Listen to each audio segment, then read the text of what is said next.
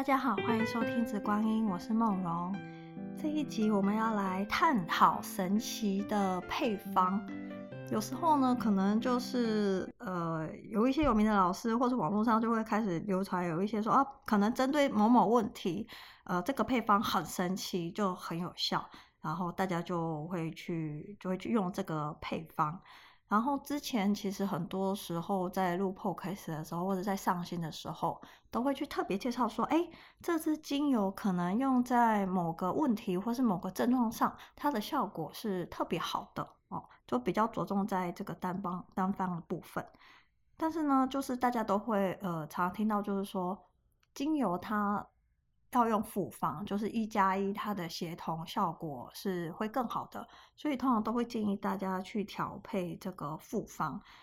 但是我们在开始学习这个芳疗的时候，就是有些人可能刚开始开始用这个精油，一开始是从扩香，然后慢慢就想说，哎，除了扩香之外，我怎么可以在身体上用更多？然后去调按摩油，就会开始进入到要调配复方的这样子的一个阶段。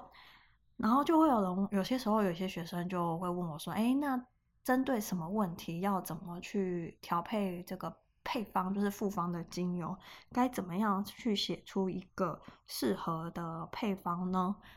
我就就觉得说，今天可以来分享一下，就是说到底写配方这件事情怎么去开始。其实，在以前，在我刚学芳疗的时候，就是还在呃当芳疗 小白的时候，其实我也会常常去参考，就是可能呃某些书啊，或者某一些经典的配方啊，或者网络上大家说，哎，这个配方很有效，我就会去参考哦。就是呃，我觉得参考有几个有几个重点。第一个就是说，针对这个症状的时候，我们应该去。不是单纯就说哦，看到这个配方我就完全的去接收。我们应该是去参考很多的老师或是书籍上的配方，我们去思考说，为什么这个作者他要用这个配方？配方里面为什么要用这几几支精油？每一支精油呢，它在这个配方里面是要针对这个症状，它是从哪一个角度下手？它为什么要选择这个呃精油来去运用？那它的这个逻辑，我觉得是非常的重要的，因为我们有时候时候在学习一个新的东西，我们其实应该要学习的是，呃，这个配方背后的逻辑跟思考的模式，跟它。针对症状，他分析的一个角度，然后慢慢我们会去形成一个自己，他我们自己在思考很多的症状跟病症的时候，我们的这个判断跟这个逻辑思考的方式，这是一个所谓的问题的思维的训练，因为。嗯、你知道，就是每个个案它都是独一无二的，就是一个个案，它可能假设它有偏头痛的问题，但是这有些时候，你知道偏头痛其实是一个很难的一个领域，因为偏头痛它有太多可能的成因了。那我觉得这个在 网络上可能针对偏头痛的这个配方，可能搞不好就是有成千上百种，那你到底要用哪个配方呢？那所以我就说，嗯，当你就是已经形成了。如何去判断要用什么精油的这样一个思考逻辑的时候，你就可以针对每一个个案，它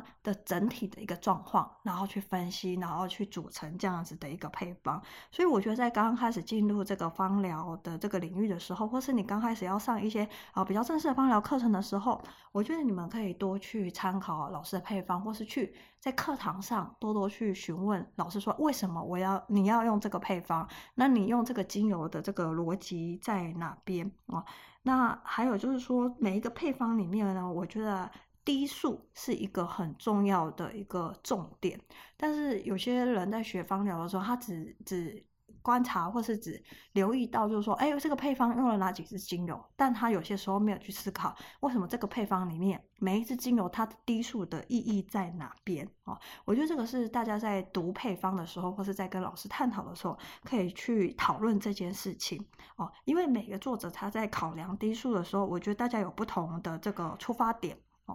那有一些老师呢，他已经就是会运用那个中医，他在写这个药方的一个呃思考逻辑，然后把它运用在这个所谓的方疗，他在写精油配方的一个逻辑上，他们会有所谓的君臣佐使的一个概念。那有的老师呢，他会考量到就是不同的精油的活性强度，还有在这个身体里面的这个机能代谢的时候，它需要的时间来去决定它的不同的这个滴数哦。那有些精油可能就是特别的。啊，大分子，或是它是比较强效的，那我们可能就在配方里面就会用的比较少哦。那我就举一个例子，我就曾经看过一个配方，它其实总滴数呃是三十五帕，然后是五帕浓度，那你就可以看到说，它在这个配方里面哦，它的肉桂只用了三滴。但是它的这个红曲可能就用了十五滴，然后可能冷杉就用了十五滴，茉莉可能用了一滴。那为什么？为什么肉桂只用三滴，茉莉只用一滴，但是红橘要用到十五滴呢？哦，这个就其实有些时候是跟这个呃，它要处理的症状，就是说肉桂它是一个非常高活性，然后是比较刺激的一个呃精油。那所以它其实少量就有效果了。那红橘呢？因为你知道肉桂它就很胖哦。那 红橘呢，它就是比较小分子单铁烯的，它就是可以跑很快，好，它扮演所谓君臣佐使里面这个使的这个角色，所以它就需要小分子把这个大分大分子就是带动到身体里面去循环哦。所以就是他在写配方的时候，他就有这样子的一个逻辑。所以我觉得大家在读配方的时候，呃，有几个角度，第一个。为什么选这些精油？第二个，这个作者他为什么不同精油的滴数不一样？他的考量的角度是什么？哦，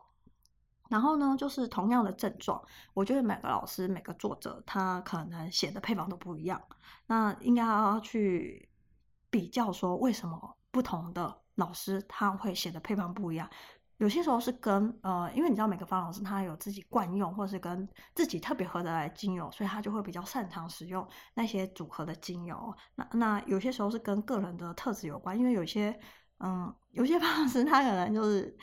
比较大胆，那下手可能就会用一些比较活性高的精油。那有些方老师他比较温和，他觉得是一个需要。呃，所谓的循序渐进，就是细水长流这样的一个配方哦。那有些时候就是可能也是同一个方老师，他会考量说，现在是一个很急的症状，我想要赶快把这个症状缓和下来，或是说他在写这个配方的时候，考量说这个症状它是一个所谓的慢性疾病，或是一个比较慢性的症状，他觉得是应该，而且是可能是因为这个个案他本身的生活习惯。没有那么好所导致的，所以他就或是是因为情绪所导致，所以他这个配方可能就会写的比较温和，因为呃比较温和的配方比较适合去长期去使用哦。所以大家在读配方的时候，可以就是用不同的角度去看，那不同的人会有不同的配方，甚至同一个方老师会因为个案的不同，他会写出不同的配方。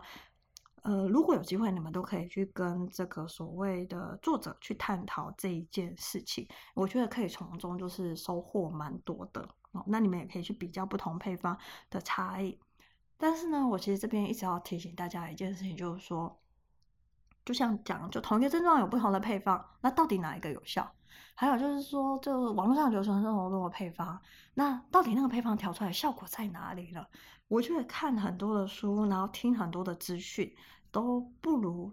呃，自己调出那个配方，然后用在身上，或者用在个案身上，然后去观察那个配方的效果，来的真正可以吸收这个所谓的学到的新的知识哦。所以我觉得学习芳疗它是很重着重在所谓的实证跟亲身体验，用身体去感受去学习。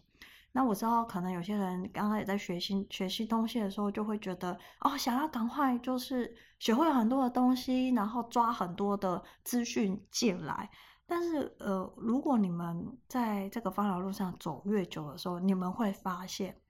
其实因为现在的人都很急，很想要很快达到目的，很快有一个结果。但是呢，因为你要体验不同的配方。那你的身体就一个嘛，一天就二十四小时，你不可能一天都是体验四个配方或五个配方，所以你就只能慢慢的感受。而且身体在用一个配方的时候，它是需要一段时间，它可能才会被开始就身体会有反应，然后甚至就是反应比较明显。那我之前常常在上课的时候就会去讲，有些时候可能有一些人的身体就是长久没有被照顾了，那他的身体要开始。被精油启动这个自我修复，它时间可能会拉长。然后很常见就是前面第二十一天这样的一个周期是一个很关键，有些油可能要用二十一天，它的这个效果是最明显的，然后是最完整的。因为一开始然后身体就是我被这个配方就是刺激到了，然后我要开始反应了。那开始反应有些时候可能是身体开始调整。开始排毒，或是开始有一些好转反应，那有些人可能就会觉得不习惯哈。那整的这个排毒好转反应又经过之后，哎，身体开始慢慢复原了。有些时候身体它在反应一个配方的时候，它需要走过这样子的一个周期。那其实是在学习方疗的时候，你要很有耐心的去同一个配方，你要用一段时间，然后去观察这个配方它可能用在身上会有怎样子的效果。像我之前在推这个产品的时候，不管是头皮养护精油，或是面油，呃，或是一些漱口油，其实在这个呃，我在这个配方，它可能我可能有一个初步的配方之后，其实我会在身上真的会用一段时间。像那个头皮养护精油，我就是用了可能有两三个月，或是更长的时间，然后我就才会去做一个上架的动作，因为。我这样才知道，说我这个配方可能用在个案上，或是用在消费者身上，它可能会有怎样子的一个结果哦。然后我会就是一直去修正这样子的一个配方。所以如果是对这种不特定的消费者，或是一般比较呃养护照护身体的一些配方。事实上，它是需要反复的去调教，然后去符合比较大多数人的一个所谓日常养护的一个目的哦。所以，其实学习芳疗真的是要很有耐心，你真的要去感受，嗯，每一支精油，然后每一个配方，它用在你身上的一个感觉，不要太急着就是说，哦，我要一直一直是试不同的配方。嗯，我觉得你会试不，应该说你对所有的。对很多的精油，你还或者对很多的知识，你可能就会停留在一个比较表面，你知道了，但是你头脑知道了，但是你没有办法感受哦。所以这时候，到时候你在做个案的时候，嗯，你用头脑去写很多的配方，但是可能个案他会跟你说我感觉怎样，但是你完全没有办法理解，你会觉得说怎么可能？为什么？哦，所以我会建议大家，就是说刚开始学习芳疗的时候，多多去看别人的配方。但是你可以去分析、去理解，然后去把这个呃大家的逻辑跟思维方式重新去呃整理成自己的，然后最重要是借由你去身体去亲身实践，然后去感受说，哎，这个配方真的 OK 还是不 OK，然后去做一个所谓的过滤跟筛选，因为现在资讯是一个非常过载的一个时代，那我其实有些时候我会看到有一些资讯它。跟我认知、跟我亲身体验的，并不是那么同一个方向。那我觉得有些时候是会画一个问号的。那如果说对于我不熟悉的东西，假设说他可能我在网络上可能看到某某资讯，我觉得很怀疑，那我就会去体验看，就是把自己当保养鼠去实验一下哈。所以我觉得就是尽信书，尽信网络上怎么去说，然后去相信大师怎么去说，我觉得都不如你亲身去体验，那才会是真的是变成你自己的东西哈。那学习就是一个所谓的就是日积月累，到某一天的时候，你就会知道说，啊，每天我搬一块砖，过了一年两年之后，没有想到你已经盖成了一栋大楼。所以呃，有些人会问我说，配方怎么写？我真的觉得，我之前之前也有提过，我不认识这个人，我也不知道你到底什么状况。因为其实芳疗走的是一个所谓的呃整体医疗，就是人他是一个非常复杂，然后有情绪、有生理，然后有思考、有有不同的这个面向，所以我们在写配方的时候，真的要考虑的点非常的多。那我常常 就是同样的事情，不同人我也是常常写不同的配方，有些时候我是。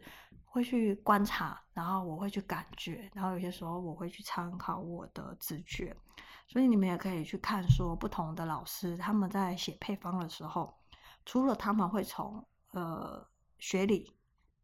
化学、精油化学，然后甚至有些老师他会用一点点直觉，好，那有些老师他会更在乎能量，好，所以每个老师他有每个老师不同的特色，那我觉得每个人也可以就是慢慢去培养你跟。某些精油它之间的这个连接，那当你对这些精油的连接更高的时候，其实你会用它们会用的更顺手哦。那你们你跟精油之间的这个共同工作，其实通常就会越顺畅。但是就跟人跟人相处是一样的啊。我今天 刚认识一个人，你就对他很熟悉吗？我觉得也没有，你一定是反复的去管感受、去观察、跟他去互动，那你才会对这个新的朋友去很熟悉嘛。那你对这个新的朋友很熟悉的时候，你就知道怎么去跟他相处。我觉得跟精油之间的这个运用也是一样的哦。所以这个就是呃，我针对就是怎么写配方，还有怎么去看这个网络上有很多很流行的配方，然后我是不是要去抄它？配方真的一定有效吗？我的看法是这样。就是就是以上这样讨论，就是这个配方可能它真的很有效，但可能是对某个人，就是对那对另外一个个案可能就真的没有效了。我举一个例子哈，我觉得大家可能对一个所谓急救配方是非常大家都知道，就是所谓的永久花加罗甘加德甘加真薰，然后同比例，然后高浓度，就可以处理小朋友突然跌倒的时候，或是突然有伤口的时候，做一个急救的用途。但是就知道就有个 法系的大师，那我前一阵子就说啊，他觉得永久花不适合用在流血伤口上，因为他觉得永久花它会促进循环，那可能血会流得更多，就没办法止血。好，那你听到这样的资讯的时候，你怎么去看这件事情？那它是单独针对一支精油来讲，但是如果说你去看急救配方这整个配方的时候，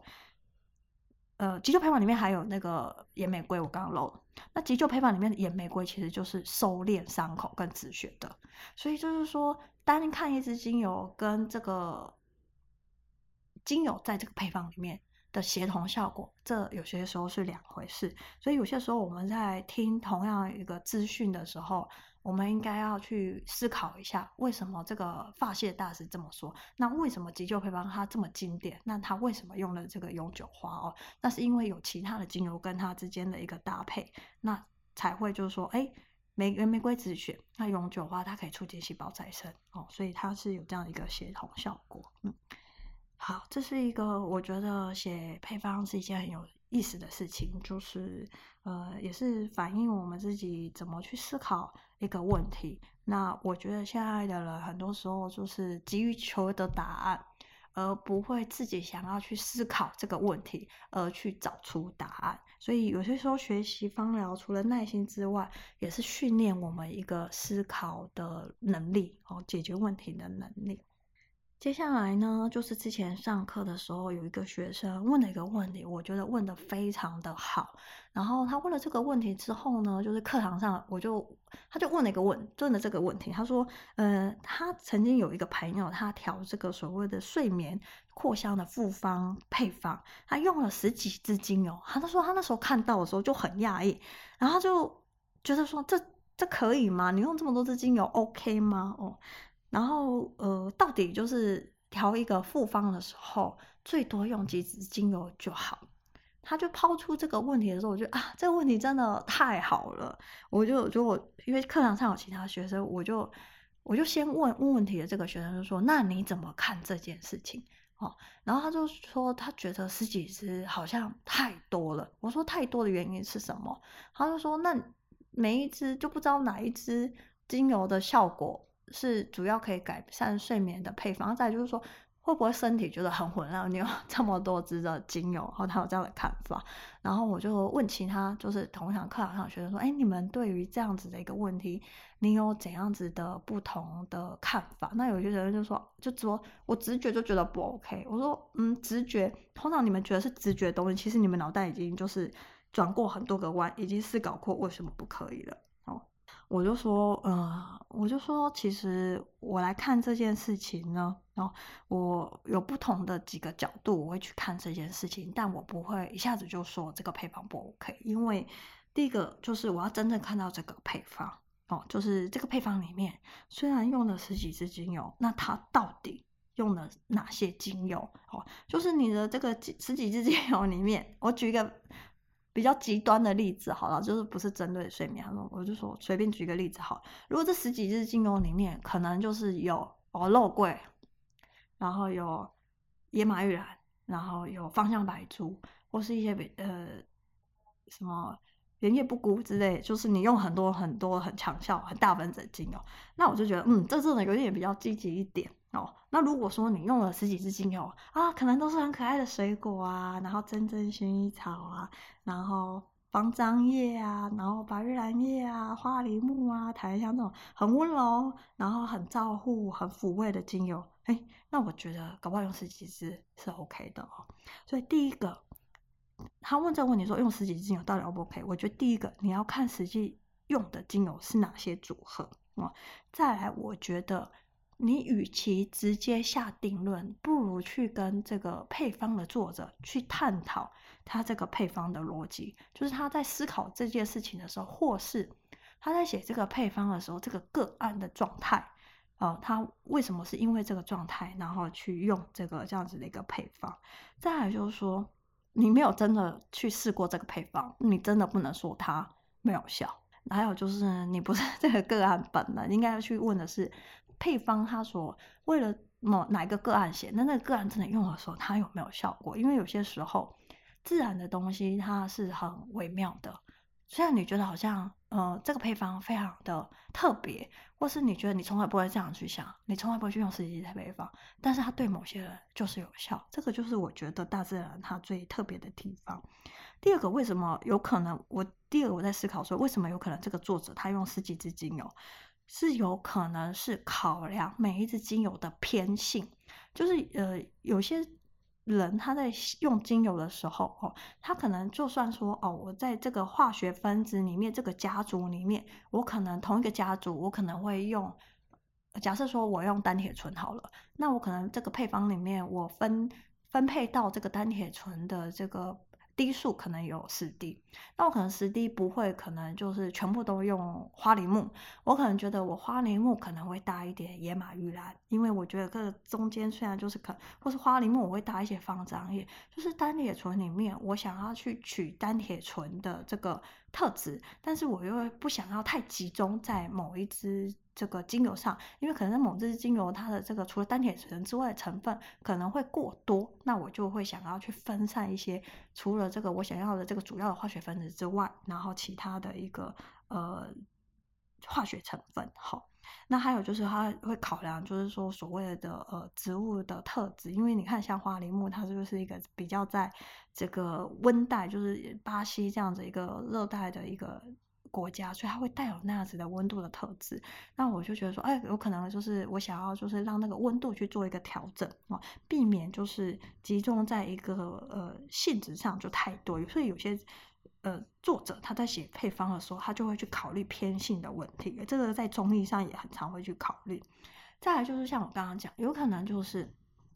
你在调一个配方的时候，你可能哦，单萜醇就是分配到十滴，但是你在整体配方的时候，你想要让香气更和谐。哦，那不会就是说，可能就是哦，芳樟叶特别的突出，或是说呃，甜马郁兰特别的突出，因为分配到堆数很多，那你可能就会在同一个家族里面，然后考量到整体香气而去做一个分配。我觉得这个也是也是有可能是这个作者他在思考的哦，所以我觉得这是我比较常听到有人分享，就是因为考虑偏性跟所谓的香气和谐的角度，所以他感觉这个支数他就会可能变多。的一点点好，第三个就是说，在这个中医跟很多的嗯香道，中国传统的香道里面，他们会去呃探讨的就是所谓的对药。这个在可能埃及或是很多古老文明里面，就是阿育吠陀里面，我们都很常去会探讨的一件事情，就是所谓的对药。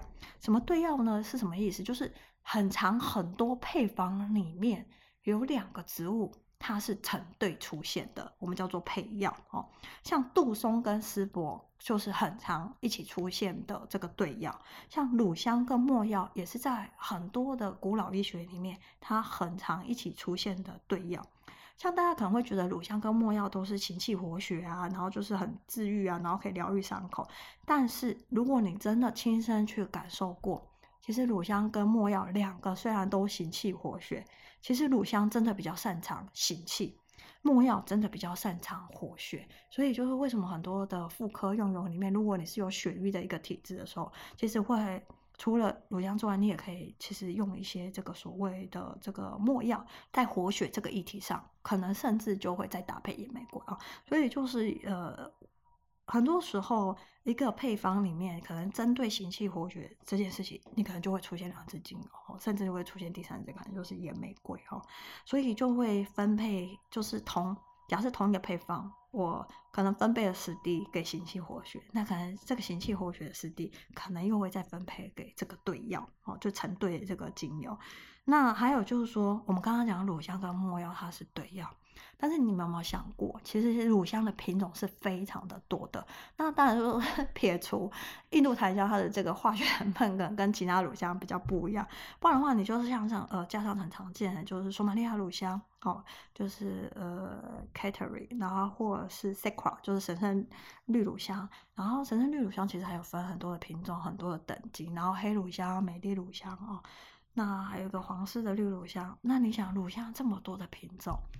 那你到底要在你的配方里面选哪一个品种？那甚至有些时候不会言，我在写有乳香的配方的时候，甚至我会同时使用两种乳香，因为我会考量能量，还有就是这个呃个案他的情绪跟他的感受，就是我有很多的考量的地方。那你是不是会觉得说啊，为什么乳香要用这么多支，然后再加上没药？那其实有些时候这几支精油，我是要综合来去看。这个同一个某一个角度哦，所以这个是也很常见，就是所谓的对药配对出现的一些精油，我们这是在在很多的这个呃医疗上可能会出现的哈。那再来就是第四个我们要探讨，就是所谓依照这个精油化学的角度来看哦，嗯，我觉得很多这个 IFA 或是有一些比较呃比较觉得精油化学这种事这件事情比较理性思考。的方老师，他就觉得精油化学的角度来看很多的配方，他们会觉得说，哦，可能化学分子相近的就选一支就好了。他觉得化学分子相近就可以互相替代。譬如说，很多人都说啊，花梨木跟芳樟叶可能就百分之九十都是成一样的，他们就是就可以互相替代了。但就大家都知道嘛，大家都觉得啊，花梨木就是这么贵，芳樟叶就是这么便宜，然后大家在这个心中都觉得。因为温老师说花梨木就很很可以抚慰心轮啊，然后可以支撑的，就是大家觉得花梨木，因为加上花梨木就是濒临绝种，就对花梨木有一个推崇，这样，然后你们就会觉得说啊，花梨木不能被芳樟叶替代。好，那我我要讲这个这件事情的原因，是因为其实呃很多的方老师或是植物爱好者，他们都会觉得这个世界上每一个植物的。品种它都是独一无二的，哦，它的生长环境不同。你看，呃，花梨木它生长在哪里？生长在这个巴西的这个热带丛林里，它的温度跟湿度跟生长环境，它的这个精油虽然化学成分跟方樟叶很类似，它那个温度跟那个感觉是跟方樟叶完全没有。方樟叶可能就是生长在亚洲，然后温度它的这个范围可能比较广，哦，就是大陆有很多地方也都种了芳樟叶。然后它的这个温度，我觉得没有呃，跟芳樟叶跟那个花梨木比起来，它可能更这个凉一点啊。那、那个特质，然后都不太一样。就像呃，你可能是同一个家族的小孩。你觉得这个基因可能很 很大部分都一样，或是同一个爸妈生的，但是不同的兄弟姐妹之间的个性就是不一样。虽然我们的基因就大部分都很很就是很相近哦，所以就是他们觉得每一个植物都是独一无二的，所以他们在调这个配方的时候。他们想要带入的是这个植物的特性跟这个植物的能量，哦，所以这有一些呃，方老师他在调这个配方的时候，已经考量到能量跟植物特性的一个角度，哈，所以就会去用 精油的知识可能就会比较多哦。所以呢，我我就说，呃，我就回答这个学生说，我觉得有可能字数变多这么多的原因，但是。与其思考这么多原因，我觉得可以跟朋友、跟这个写这个配方的人去探讨，因为我觉得有些时候讨论配方真的会让你进步很多，有些时候也会去嗯突破你有些以前就是既有的思考模式跟一些思考的盲点，那也可以多多学习别人的优点哦。但是呢，我有提醒，就是这些学生们就是说，其实我觉得再回到老话。就是说学芳疗真的要有耐心。没有错，就是说你一开始在写配方的时候，如果用十几支的时候，可能会产生一个问题。当你觉得这个配方的效果不好，或是产生有一些什么样的反应的时候，你比较难判断是因为这十几支精油的哪一支。哦，所以我觉得刚开始学习写配方的时候，可以慢慢可能从一开始可能三到五支，或是五到七支这样的一个精油，然后我们慢慢你觉得。开始想要去考量偏性，考量香气和谐，考量对药，或是考量这个植物的能量的时候，你才慢慢的去增加这个指数。然后你在每一次再去改配方的时候，你应该去用身体去感受，我改了这个配方之后，跟原来的配方它的感受的差异度在哪里？当你累积这样子足够由少而多的一个经验值的时候。那因为你的身体也学习了之后，你在看很多别人的配方的时候，或许你的敏感度就会提高了。好，那你知道我常常 会遇到有一些学生，我也不知道，我有时候觉得，嗯，我不知道该怎么去反应，就说有些初学者他就会说，老师我在写配方的时候都凭感觉，就是我今天要调油，我就想到什么或者看到什么就抓来就滴到这个呃我要调的这个精油瓶里面。但是你知道吗？就是有些时候我们刚开始调油的时候，就会去考量就是总浓度的问题。但是因为不小心就是抓太多只，然后手又一抖，之后精油就变很多。然后原本只是想要调三十 ml 的按摩油，然后又不小心就变成一百 ml。所以我觉得可能就是因为你知道。刚开始调的时候很容易就会翻车，你知道吧？就可能调出来有不好闻，或者效果不好，那你就会想要去改它嘛，哦。所以我这边就提醒大家，就是精油贵啊，然后你就一个人身体就这样啊，你一天可以用的这个按摩油的量就那样，所以我会建议大家一开始真的是从小量调起就好了，好吧？就是不要太随性哦，就算你要凭直觉或凭感觉去选精油也 OK，但是你就稍微控制一下总滴数，不然到时候你就会搞出很大瓶的按摩油，然后最后可能会浪费掉。我就觉得有。有点可惜哦。好，那再来就是说，我觉得配方本来从来就没有标准答案，因为每个人都是独一无二的。然后这是一个整体医学，呃，同样的症状，它背后的原因有很多的可能。那除了这个症状之外，偏好之外，这个人可能可也有失眠，也有可能有高血压，也有可能就是肠胃不好，也有可能就是常常就是月经不顺，或是荷尔蒙失调，所以导致的偏头痛。你看。然后情绪上可能这个人有躁郁症，这个人有忧郁症，然后这个就是呃平常比较容易生气，等等等等，就是各是各式各样的一个可能哦。所以配方本来就没有标准答案哦。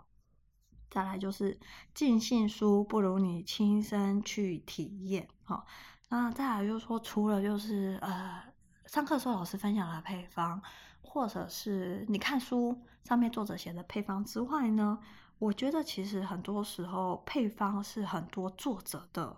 心血结晶。就像我刚刚讲，我在写一个配方的时候，我可能反复校准过，我反复去调整过，然后去呃调出来这个配方很有效，但是我又去改善它的香气。所以一个很好的配方，可能是作者花了很多的心血，他去完成的哈。所以如果说你要去抄别人配方的时候，有些时候要去尊重一下。这个作者他愿不愿意分享，然后是不是有这个智慧财产权的问题，然后不要随意的对别人的配方下一个定论。你没有用过，你没有知道它背后的故事，你永远没有办法直接去说这个东西它是好或者是不好。我觉得学习方法上，我觉得大家除了不要去追求一个标准答案，就像以前考试一样要标准答案之外，我觉得要对大家有一个彼此之间有一个尊重。哦，给大家留一点空间，与其是去批判别人，然后去嫌弃别人，那把那些时间跟能量留下来，让自己更进步，专注在自己的个案、自己的精油上，我觉得这个才是一个呃比较健康或是比较良善的一个方式，也我也就是不会浪费你们在学习上的一些呃时间跟这个心力了哈。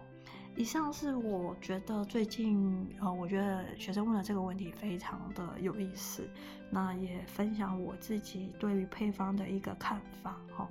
那也希望大家就是可以多尝试，因为像就像调香一样，你看了很多的配方，但是你永远没有作者手上的那瓶精油。不同的同一个植物的精油，但是不同的产地、不同的来源，那个能量跟这个活性程度其实真的都不一样。你很难知道说，呃，别人有效的，你到底有没有效？真的只有亲身实践，然后很有耐心的去感受。那你才会进步哦，不要就是常常用嘴巴跟眼睛，然后再再学习跟看配方，哎，那那你没有不会，就是很难进步哈。好，那如果大家就针对这个主题有什么问题，也欢迎跟我们呃跟我私讯，或者或许。就是想要知道更多的东西，我们也可以再做这个讨论。或许之后可以衍生相就是相关的主题，或许可以再再录 podcast 去跟大家分享。好，那谢谢大家收听这一集，那我们就下一集见啦。